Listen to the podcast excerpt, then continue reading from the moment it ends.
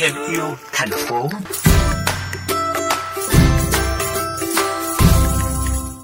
Thưa quý vị, có rất nhiều cách để bảo vệ môi trường, nhưng cách gần gũi và đơn giản nhất mà bạn có thể làm là tái sử dụng, tái chế các vật dụng đã cũ.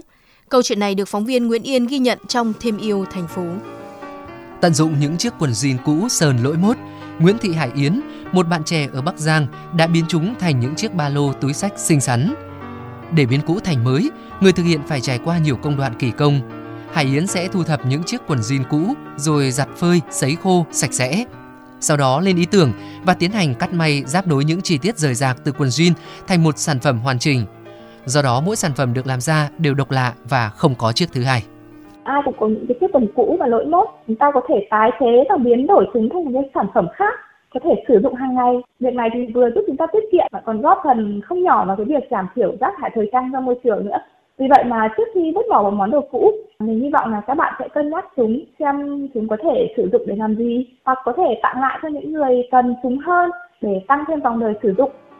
Không chỉ dừng lại ở việc tái chế đồ jean, Hải Yến còn muốn lan tỏa thông điệp bảo vệ môi trường bằng cách thực hiện nhiều video hướng dẫn tái chế đồ cũ thành vật dụng mới để mọi người quan tâm, có thể học theo và làm thành những sản phẩm hữu ích. Vũ Bích Linh, một giáo viên trẻ ở Bắc Giang chia sẻ rằng nhờ sự giúp đỡ của Hải Yến mà cô cũng bén duyên với việc thiết kế sản phẩm từ quần áo cũ và tìm thấy nhiều ý nghĩa từ công việc này.